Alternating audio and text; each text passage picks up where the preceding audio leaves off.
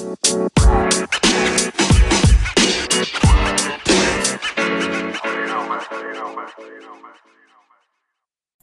hola, bienvenidos mi gente bonita, este es su café literario, yo soy Leti Narciso y les doy la bienvenida otro viernes más, viernes 8 de abril, a un pasito de las vacaciones, ya estamos casi, casi para tener unos días de descanso relajado, los que trabajan, los que van a la escuela, en general todos vamos a tomarnos unos días esta semana para, pues bueno, arrancar con todo a, mediados de abril y pues seguirle, ¿eh? seguirle echando ganas en este año 2022, que bueno, nos está tratando un poquito mejor que años anteriores, ¿verdad? Eso espero para todos. Y pues bueno, el día de hoy elegí un clásico, pero súper clásico de Frank Kafka, que es El proceso. Em, si ya tuvieron oportunidad eh, de leerlo o, saben más o menos de qué va, pues bueno, este, eh, aquí Frank Kafka, que es el autor, eh, nos presenta el testimonio de un, de un inocente que pretenden culparlo de un, de, un, este, de un delito. Y pues bueno, ya saben que las, las escrituras de Frank Kafka, la verdad, son, tienen un una complejidad eh, eh, grande. Bueno, por lo menos para mí sí se me hace un poco complejo eh, comprender los, los, textos de Kafka, pero la verdad son muy enriquecedores y nos dejan muchos mensajes. Así que bueno, vamos a empezar con el capítulo 1 para ver más o menos cómo, cómo empieza esto, porque si, si empezamos en la mitad los voy a enredar. Entonces, vámonos del capítulo 1. ¿Vale? Entonces, bueno, sin más preámbulos, ya saben que nos vamos al libro. El proceso de Frank Kafka. Capítulo 1. El arresto, conversación con la señora Grubach, la señorita Burstern. Alguien debió de haber calumniado a Joseph K., porque, sin haber hecho nada malo, una mañana fue detenido. La cocinera de la señora Grubach, su casera, que le traía todas las mañanas a eso de las ocho el desayuno, esta vez no vino. No había sucedido nunca. K se quedó esperando un ratito y vio desde su almada que la vieja que vivía enfrente le estaba observando con una curiosidad totalmente desacostumbrada. Luego, extrañado y con ganas de desayunar, K tocó el timbre. Inmediatamente alguien llamó a su puerta y un hombre a quien K nunca había visto entró en su habitación. Era delgado y no obstante de constitución robusta. Llevaba ropa negra y ajustada. Parecía un atuendo de viaje, pues estaba provisto de pliegues, bolsillos, hebillas, botones y un cinturón elementos que le conferían un aspecto especialmente práctico, aunque no se supiese bien para qué. ¿Quién es usted? preguntó K, incorporándose en su cama. Pero el hombre hizo caso omiso, como si hubiera de transigir con su presencia sin más ni más. Se limitó a decir, ¿ha tocado usted el timbre? Que Ana me traiga el desayuno, dijo K, quedándose luego callado para tratar de adivinar quién era aquel hombre. Pero este no se expuso por largo rato a su mirada se volvió hacia la puerta y entreabriéndola, le dijo a alguien que debía estar pegado a ella por fuera. Quiere que Ana le traiga el desayuno. Se oyó una pequeña risa desde el otro lado. No resultó claro si provenía de una o más personas, aunque esa risita no podía revelar al hombre nada que no hubiese sabido ya antes. Le dijo acá, como quien da una parte, es imposible. Eso habrá que verlo. Exclamó. Exclamó K, Saltó de la cama y se puso rápidamente los pantalones. Quiero ver qué clase de gente está allí. ¿Cómo piensa la señora Grubach justificar todas estas molestias? Enseguida, se dio cuenta de que no debió decir esto en voz alta, pues parecía que con ello, de alguna manera, concedía al intruso el derecho de vigilar. De momento, eso no le pareció importante, aunque le extrañó por lo visto sí lo había tomado en ese sentido, pues dijo, ¿no preferiría quedarse aquí? Ni quiero quedarme aquí, ni quiero que usted me dirija la palabra mientras que no me diga quién es. Lo dije con buena intención, afirmó el desconocido, y abrió por sí mismo la puerta de la habitación contigua. Esta habitación, en la que K entró más despacio que lo que hubiera querido, a primera vista tenía casi el mismo aspecto de siempre. Era la sala de estar de la señora Grubach. Quizá hoy había en ella, atestada de muebles, tapetes, porcelanas y fotografías, un poco más de espacio que de costumbre uno no se daba cuenta enseguida, tanto menos cuanto que al cambio principal constituía en la presencia de un hombre sentado junto a la ventana con un libro en la mano. El hombre levantó la vista. Usted debió quedarse en su habitación. ¿No se lo dijo Franz? Sí, pero... ¿Qué es lo que presume usted? dijo K, y paseó la mirada entre el nuevo intruso y el aludido Franz, que se había quedado junto a la puerta. A través de la ventana abierta se veía a la vieja de enfrente, que, con una curiosidad verdaderamente senil, había cambiado de ventana para seguir viéndolo todo. Quiero hablar con la señora Grubach, dijo K. E hizo un movimiento como si arrancara de los como si se arrancara de los dos hombres que, no obstante, estaban lejos de él, e hizo ademán de seguir adelante. No, dijo el hombre de la ventana. Tiró el libro sobre una mesita y se levantó. Usted no puede irse, usted está detenido. Eso parece, dijo K. ¿Y por qué? Nosotros no estamos autorizados para comunicarle eso. Vaya a su habitación y espere. El proceso está incoado y usted se enterará de todo en su debido momento. Yo me extralimito en mis funciones si le hablo tan amistosamente. Pero espero que, aparte de, fans, de Franz, nadie me oiga. Franz mismo es, contra toda conversación, demasiado amable con usted. Si en lo demás tiene tanta suerte como en la designación de sus vigilantes, puede tener confianza. K deseaba sentarse, pero ahora se dio cuenta de que en toda la habitación no había dónde sentarse, a excepción de la butaca junto a la ventana. Ya verá usted lo cierto que es todo eso, dijo Franz, y los dos se acercaron a K. El segundo intruso era todavía mucho más alto que el primero, y le daba a K frecuentes palmaditas en el hombro. Ambos Ambos examinaban el camisón de K y dijeron que, en adelante, tendría que conformarse con uno mucho peor, pero que ellos le guardarían ese, con su ropa. Le devolvieron todo, le, devolverían todo si el fallo resultaba favorable.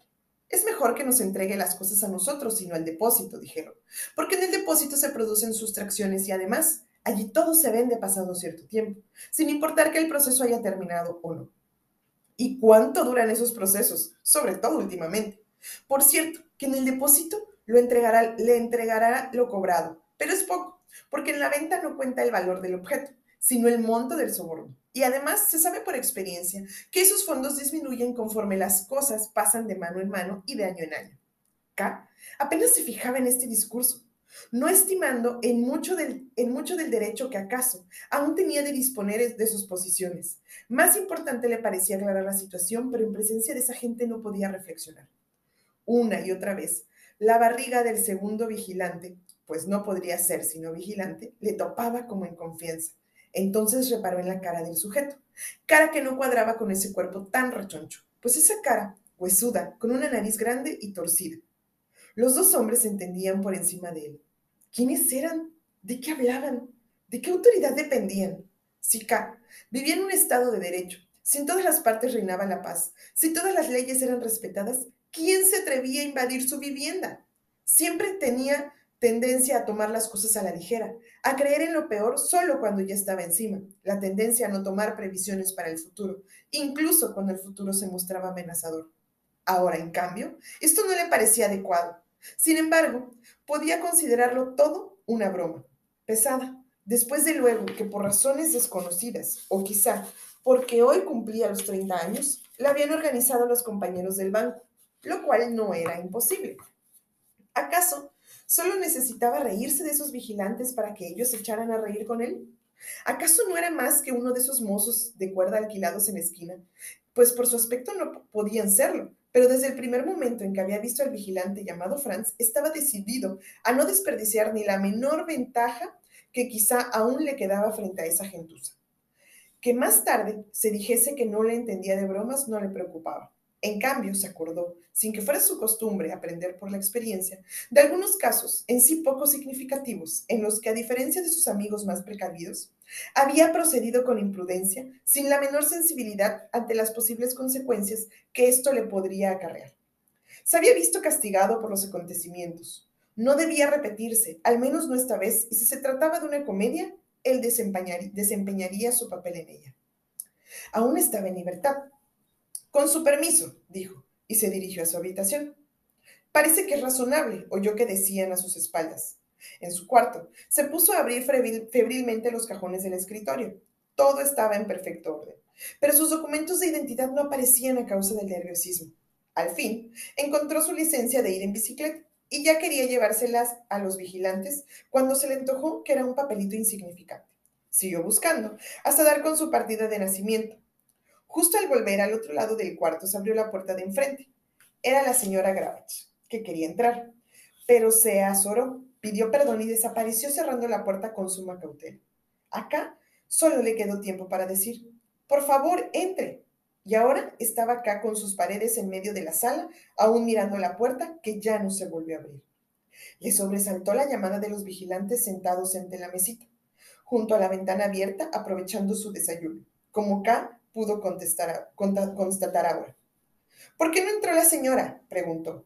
No puede, contestó el vigilante antes, porque usted está detenido. ¿Cómo puedo yo estar detenido y de esta manera? Ya está usted empezando de nuevo, dijo el vigilante hundiendo en la miel una rebanada de pan con mantequilla. Nosotros no contestamos tales preguntas. Usted tendrá que contestarla, dijo K. Aquí están mis documentos. Enséñeme ahora los suyos, sobre todo la orden de arresto. ¡Santo cielo! exclamó el vigilante. Que usted no sea capaz de asumir su situación y que solo se empeñe en irritarnos tontamente a nosotros, que ahora somos probablemente de entre todos sus prójimos los más allegados a usted. Así es, créalo, por favor, dijo Franz, sin llevarse a la boca la taza de café que tenía en la mano, pero dirigiendo acá una mirada larga e indescifrable. Sin querer, K sostuvo con Franz un diálogo de miradas, pero al fin dio un golpe sobre sus papeles y dijo, Aquí están mis documentos. ¿Qué nos importan sus documentos? exclamó el vigilante alto. Usted se comporta peor que un niño. ¿Qué pretende? ¿Cree acaso que conducirá su maldito proceso a un fin rápido discutiendo con nosotros, sus vigilantes, sobre legitimaciones y órdenes de arresto? Nosotros no somos papeles, no tenemos otro cometido que el de vigilarle todos los días durante 10 horas por lo que se nos paga. Eso es todo lo que somos.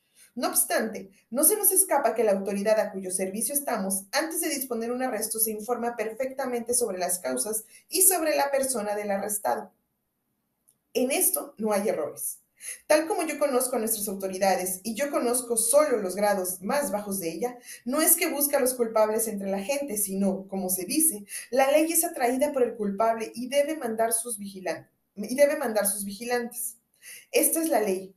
¿Dónde puede haber un error? Yo no conozco esa ley, dijo K. Quería meterse de alguna manera en el pensamiento de los vigilantes, tornarlo a su favor o instalarse en él. Pero el vigilante dijo en tono displicente, ya se le hará disentir la ley. Ahora se entrometió Franz y dijo, mira, Willem, admite que no conoce la ley y al mismo tiempo sostiene que es inocente. Tiene toda la razón, pero no hay manera de hacerle entender nada, dijo el otro. K ya no respondía, diciéndose a sí mismo, ¿para qué me voy a dejar intimidar por las habladurías de estos ínfimos servidores de la ley que ellos mismos admiten ser? Hablan de cosas que no entienden. Su aplomo solo se debe a su, idiotez. Unas pocas palabras como, con una persona de mi condición aclararía todo mucho más que los discursos más largos de estos dos. Dio una vuelta por la habitación y vio a la vieja de enfrente, que había arrastrado a la ventana un anciano todavía más viejo que ella, al que tenía que sostener con ambos brazos. Era preciso que K acabara con este espectáculo. Condúzcame a su superior, dijo. Cuando él lo desee, no antes, dijo el vigilante de nombre Willem. Y ahora le aconsejo, añadió, que se vaya a su cuarto, se mantenga tranquilo y espere lo que se disponga. Le aconsejamos que no se disperse con pensamientos inútiles, sino que junte todas sus energías, pues la necesitará para afrontar lo que le espera. Usted no nos ha tratado como nos merecemos, olvidando que, seamos lo que seamos, frente a usted somos hombres libres, lo que no es poca ventaja. No obstante, si usted tiene dinero, estamos dispuestos a traerle un pequeño desayuno de la cafetería. Sin responder este ofrecimiento, K quedó un rato inmóvil. ¿Acaso no se atreverían a impedirle abrir la puerta de la habitación contigua e incluso la del vestíbulo? ¿Acaso la solución del todo el absurdo sería llevarlo a un extremo? Pero también era imposible que le agarrasen, le tirasen al suelo y entonces adiós a la superioridad que en cierta manera aún conservan frente a ellos. Por eso prefirió su seguridad a forzar una solución que el, curso natural de las cosas no tardaría en ofrecer por sí mismo volvió a su habitación, sin que me diesen más palabras. Se tiró sobre una cama y tomó de la mesilla de noche una hermosa manzana que la víspera había dejado para su desayuno. Era su único alimento, pero ya el primer bocado se convenció de que era infinitamente más rica que el desayuno que hubiera podido traerle del sucio café de la esquina. Se encontró a gusto y con buen ánimo. Era cierto que esta mañana faltaba al trabajo, pero dada su relativamente alta posición en el banco, esto tenía excusa fácil. ¿Debería decirles la verdadera causa? Sí, sin duda. Y si no le creían, la señora Grubach podía servir de testigo. Y quizá también los viejos de enfrente que en estos momentos seguramente ya estaban cambiando otra vez de ventana. Mirándolo desde un punto de vista de los vigilantes, le extrañaba que lo hubiesen instigado a que fuera a su habitación y ahora le dejasen solo, pues aquí no le faltaban recursos para poner fin a su vida. Al mismo tiempo, y desde su propio punto de vista, se preguntaba qué razón podría haber para que se suicidara. ¿Acaso esos tipos que estaban al lado comiéndose su desayuno? Eso de suicidarse era un disparate, un disparate tal que, aun proponiéndoselo, no habría sido capaz de hacerlo. Si la limitación mental de los vigilantes no hubiera sido tan obvia, se podría pensar que por eso mismo no, venían, no veían peligro alguno en dejarle solo. Si querían que viniesen a ver cómo se dirigía ahora mismo a la pequeña alacena donde guardaba una botellita de buen aguardiente, cómo se tomaba una copita en sustitución del desayuno y luego otra, para darse ánimos por si le hacían falta. En este momento una voz desde la sala contigua le sobresaltó hasta el punto de que dio con los dientes en el vaso. Le llama el inspector. Era este modo de gritar que le había asustado. Ese grito seco y militar del que no habría creído que Franz fuera capaz. La orden misma le sentó muy bien. Por fin, exclamó. Cerró la alacena y corrió al otro lado. Allí estaban los dos vigilantes que, como la cosa más natural del mundo, le hicieron retroceder otra vez a su cuarto. ¿Qué, ¿Qué ocurrencia? le gritaron. ¿En camisón quiere presentarse al inspector? Le haría propinar una paliza y a nosotros también. Dejadme en paz, al diablo, gritó K, que ya se vio empujado hacia el armario. Si a uno le asaltan en la cama, no se puede esperar encontrarle vestido de etiqueta. No sirve de nada. Dijeron los vigilantes que, cuando Kay gritaba, cuando K gritaba, se volvieron más comedidos, casi tristes, con lo que le sacaban de quicio, o váyase a saber, le hacían entrar en razón. Ridículas ceremonias, gruñó todavía, tomando ya una chaqueta del respaldo de una silla. Ahora le levantaba con ambas manos en alto, como si la sometiera a la aprobación de los vigilantes. Pero ellos sacudían la cabeza. Tiene que ser una chaqueta negra, dijeron. Entonces Kat tiró la chaqueta al suelo y exclamó. Él mismo ignoraba por qué. Pero si todavía no es la vista de la causa. Los vigilantes sonrieron y repitieron. Tiene que ser, tiene que ser una chaqueta negra. Si con eso se acelera la cosa me parece bien, dijo K abriendo el armario. Buscó largo rato entre sus muchos trajes y eligió su traje negro más elegante. Era muy entallado y había causado sensación entre sus amistades. Sacó también otra camisa y comenzó a vestirse cuidadosamente. Para sus adentros pensó que había dejado el asunto un giro rápido, ya que sus vigilantes habían olvidado obligarlo a bañarse. Les miraba de reojo, pero si se les ocurrió lo del baño, por si se les ocurrió lo del baño, pero no fue así. En cambio, Willem no se olvidó de mandar a Franz al inspector para avisarle a qué a que se estaba vistiendo. Ya vestido, tuvo que pasar por delante de Willem a través de la sala de estar a la otra habitación, cuya puerta de dos, de dos batientes ya estaba abierta de par en par.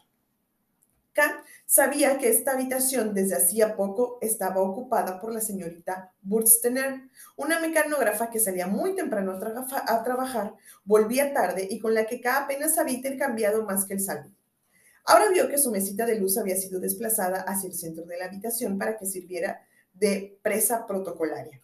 El inspector estaba sentado tras de ella.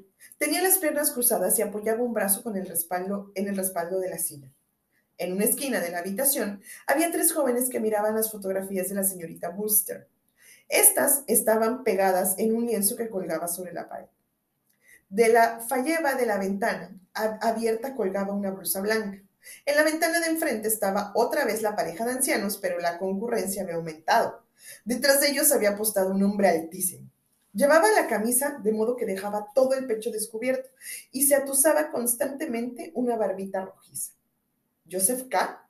Preguntó el inspector, quizás solo para traer sobre mí, sobre sí la, mirada distraída que K, de K. Él asintió con la cabeza. ¿Usted está muy sorprendido por los sucesos de esta mañana? Preguntó el inspector. Para entretener sus manos, iba cambiando de sitio las cosas que había sobre la mesita de noche. Una vela, las cerillas, un libro y un acerico. Lo, lo hacía meticulosamente como si necesitara esos objetos para el interrogatorio. Por cierto, dijo K, sintiéndose reconfortado por hallarse por fin en presencia de un hombre cabal con el que se podía hablar. Por cierto que estoy sorprendido, pero de ninguna manera demasiado sorprendido. ¿No demasiado sorprendido? preguntó el inspector, empujando la vela hacia el centro de la mesita y agrupando alrededor de ella lo demás. Quizá usted me interprete mal, se apresuró a decir K. Quiero decir, aquí se interrumpió buscando con la vista una silla. Supongo que me puedo sentar, preguntó. No es costumbre, respondió el inspector. Quiero decir, prosiguió K sin más dilación, que desde luego estoy muy sorprendido, pero cuando uno tiene 30 años y se ha tenido que defender solo en la vida, como cuando tocó a mí hacerlo, uno está curado de sorpresas y no toma nada muy en serio por raro que parezca especialmente algo como la sorpresa de hoy. ¿Por qué especialmente la de hoy? He querido decir que lo considero todo como una broma. Me parece que la escenificación es un poco exagerada. Todas las personas de la pensión y ustedes mismos tendrían que haberse puesto de acuerdo, y esto excedería los límites de una broma. Correcto, dijo el inspector y se puso a averiguar cuántas cerillas había en la caja.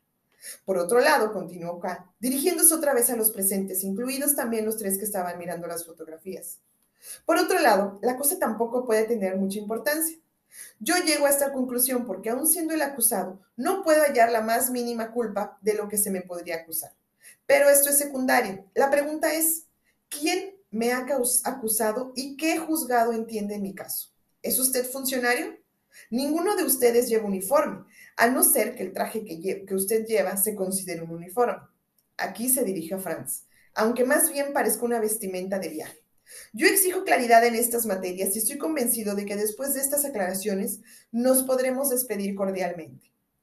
El inspector dio en la mesa un golpe con una caja de cerillas. Usted se encuentra en un grave error, dijo. Esos señores y yo somos totalmente irrelevantes en su proceso. Apenas sabemos algo al respecto. Aunque llevásemos los uniformes más reglamentarios, su situación no mejoraría. Yo no puedo decirle si está acusado. Mejor dicho, no sé si lo está. Usted está arrestado. Esto es lo único que sé. Quizá los vigilantes le hayan dicho otra cosa, pero entonces no era más que palabrerías. Aunque no conteste sus preguntas, le puedo aconsejar que se preocupe menos de nosotros, que haga menos conjeturas y que empiece más en sí mismo. Y no haga tantos aspavientos con eso de su inocencia, porque perjudican la impresión no tan mala que por lo demás causa usted. También debería ser más reservado al hablar, pues casi todo lo que usted acaba de decir se habría podido deducir meramente de, que su, eh, de su comportamiento que, dicho sea de paso, no resultó demasiado favorable para usted. Casi quedó mirando fijamente al inspector. Este hombre, que quizá era más joven que él, le aleccionaba como un escolar. Por su franqueza se le daba una reprimenda y no se enteraría del motivo de su detención ni de qué le, le, habían acusado? Cierto nerviosismo se iba apoderando de él. Se paseaba de arriba abajo por la habitación y nadie se lo impedía. Se subía los puños de la camisa, se tocaba el pecho, alisaba el cabello. Al pasar por delante de los tres señores dijo, esto es absurdo. Le contemplaron con benevolencia, pero muy serios. Finalmente se detuvo ante la mesa del inspector y dijo, el fiscal Hesterer es un buen amigo mío. ¿Le puedo telefonear? Por supuesto, dijo el inspector, pero ignoro qué sentido puede tener esa llamada, a no ser que quiera hablar algo privado con él. ¿Qué sentido? exclamó K, más desconcertado que contrariado. ¿Quién es usted?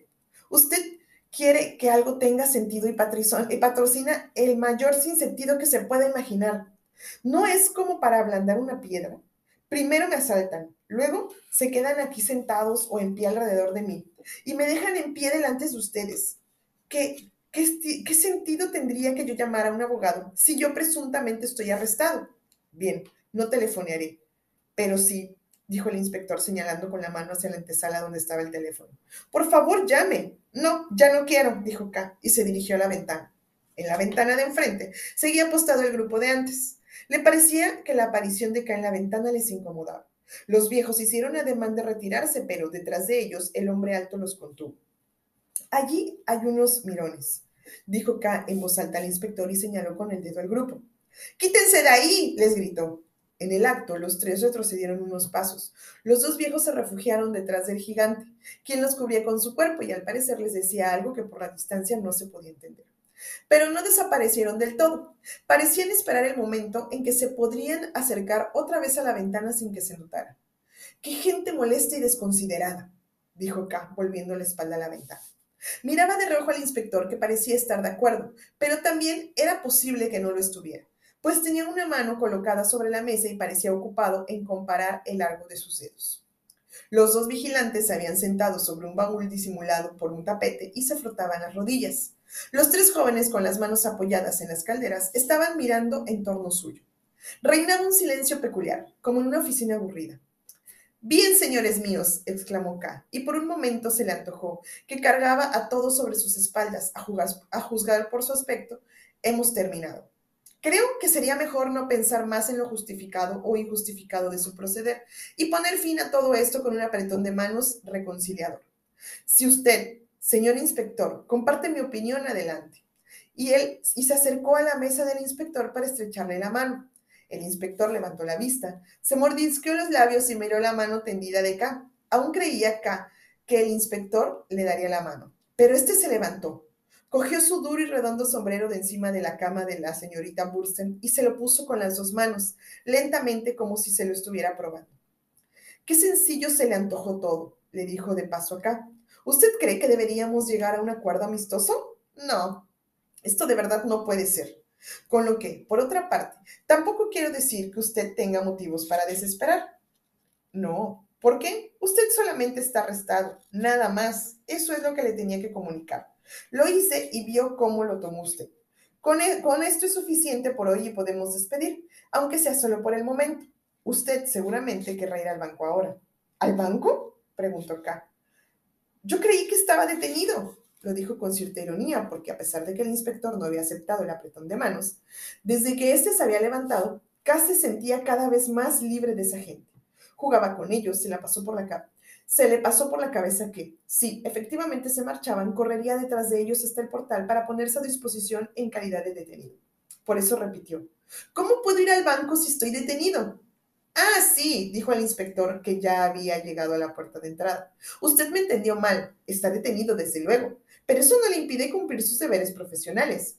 Usted no tendrá ningún inconveniente para hacer su vida de costumbre. Entonces, el ser arrestado no es grave, dijo K, acercándose al inspector. Nunca he querido decir otra cosa, dijo este. Pero entonces no veo la necesidad de comunicarme la detención, dijo K, acercándose todavía más. También los demás se habían acercado. Todos juntos formaban un grupo cerca de la puerta. Era mi deber, dijo el inspector. Un deber tonto, dijo K tercamente. Puede ser, dijo el inspector, pero no vamos a perder el tiempo en, en vanas discusiones. Yo había supuesto que usted era quien, que, usted quería ir al banco.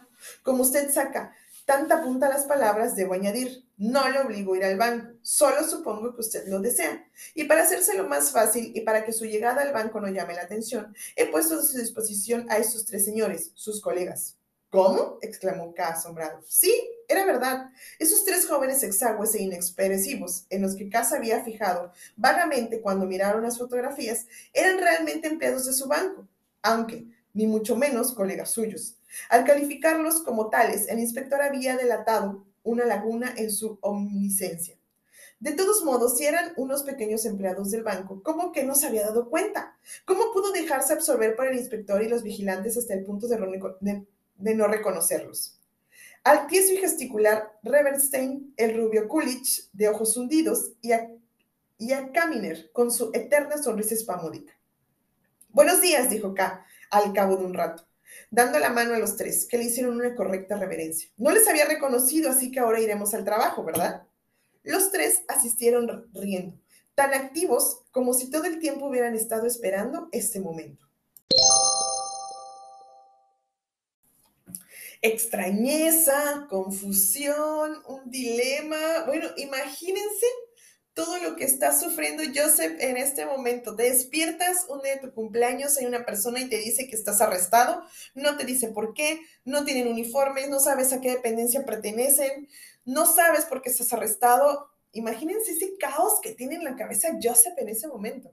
Y dejen, ese caos no es nada. El caos que se viene después de que empieza a, pasar todo en el libro.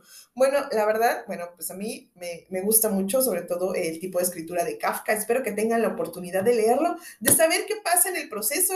por qué lo acusan, por qué lo detienen, fallan a su favor, fallan en contra. Espero que así se diga, ¿eh? Si no, pues ya saben, me pueden corregir si no se dice así.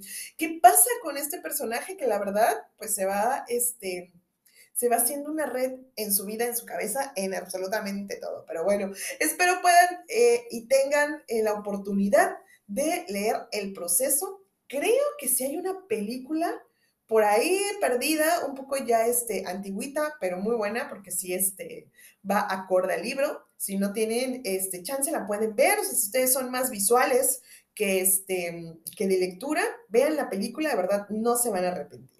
Y pues bueno, amigos, yo les deseo unas felices vacaciones. Disfruten, descansen un ratito, aunque sea. Váyanse a su, azotea, tomen el sol, que se vean bronceaditos para este regreso. Yo soy Leti Narciso, este es su café literario. Acuérdense de regalarme un like por en Instagram, café-literario B612 y nos vemos el próximo viernes Viernes Santo, ¿eh? Vamos a vernos, bueno, vamos a escucharnos aquí. Los quiero mucho, un beso a todos, bye.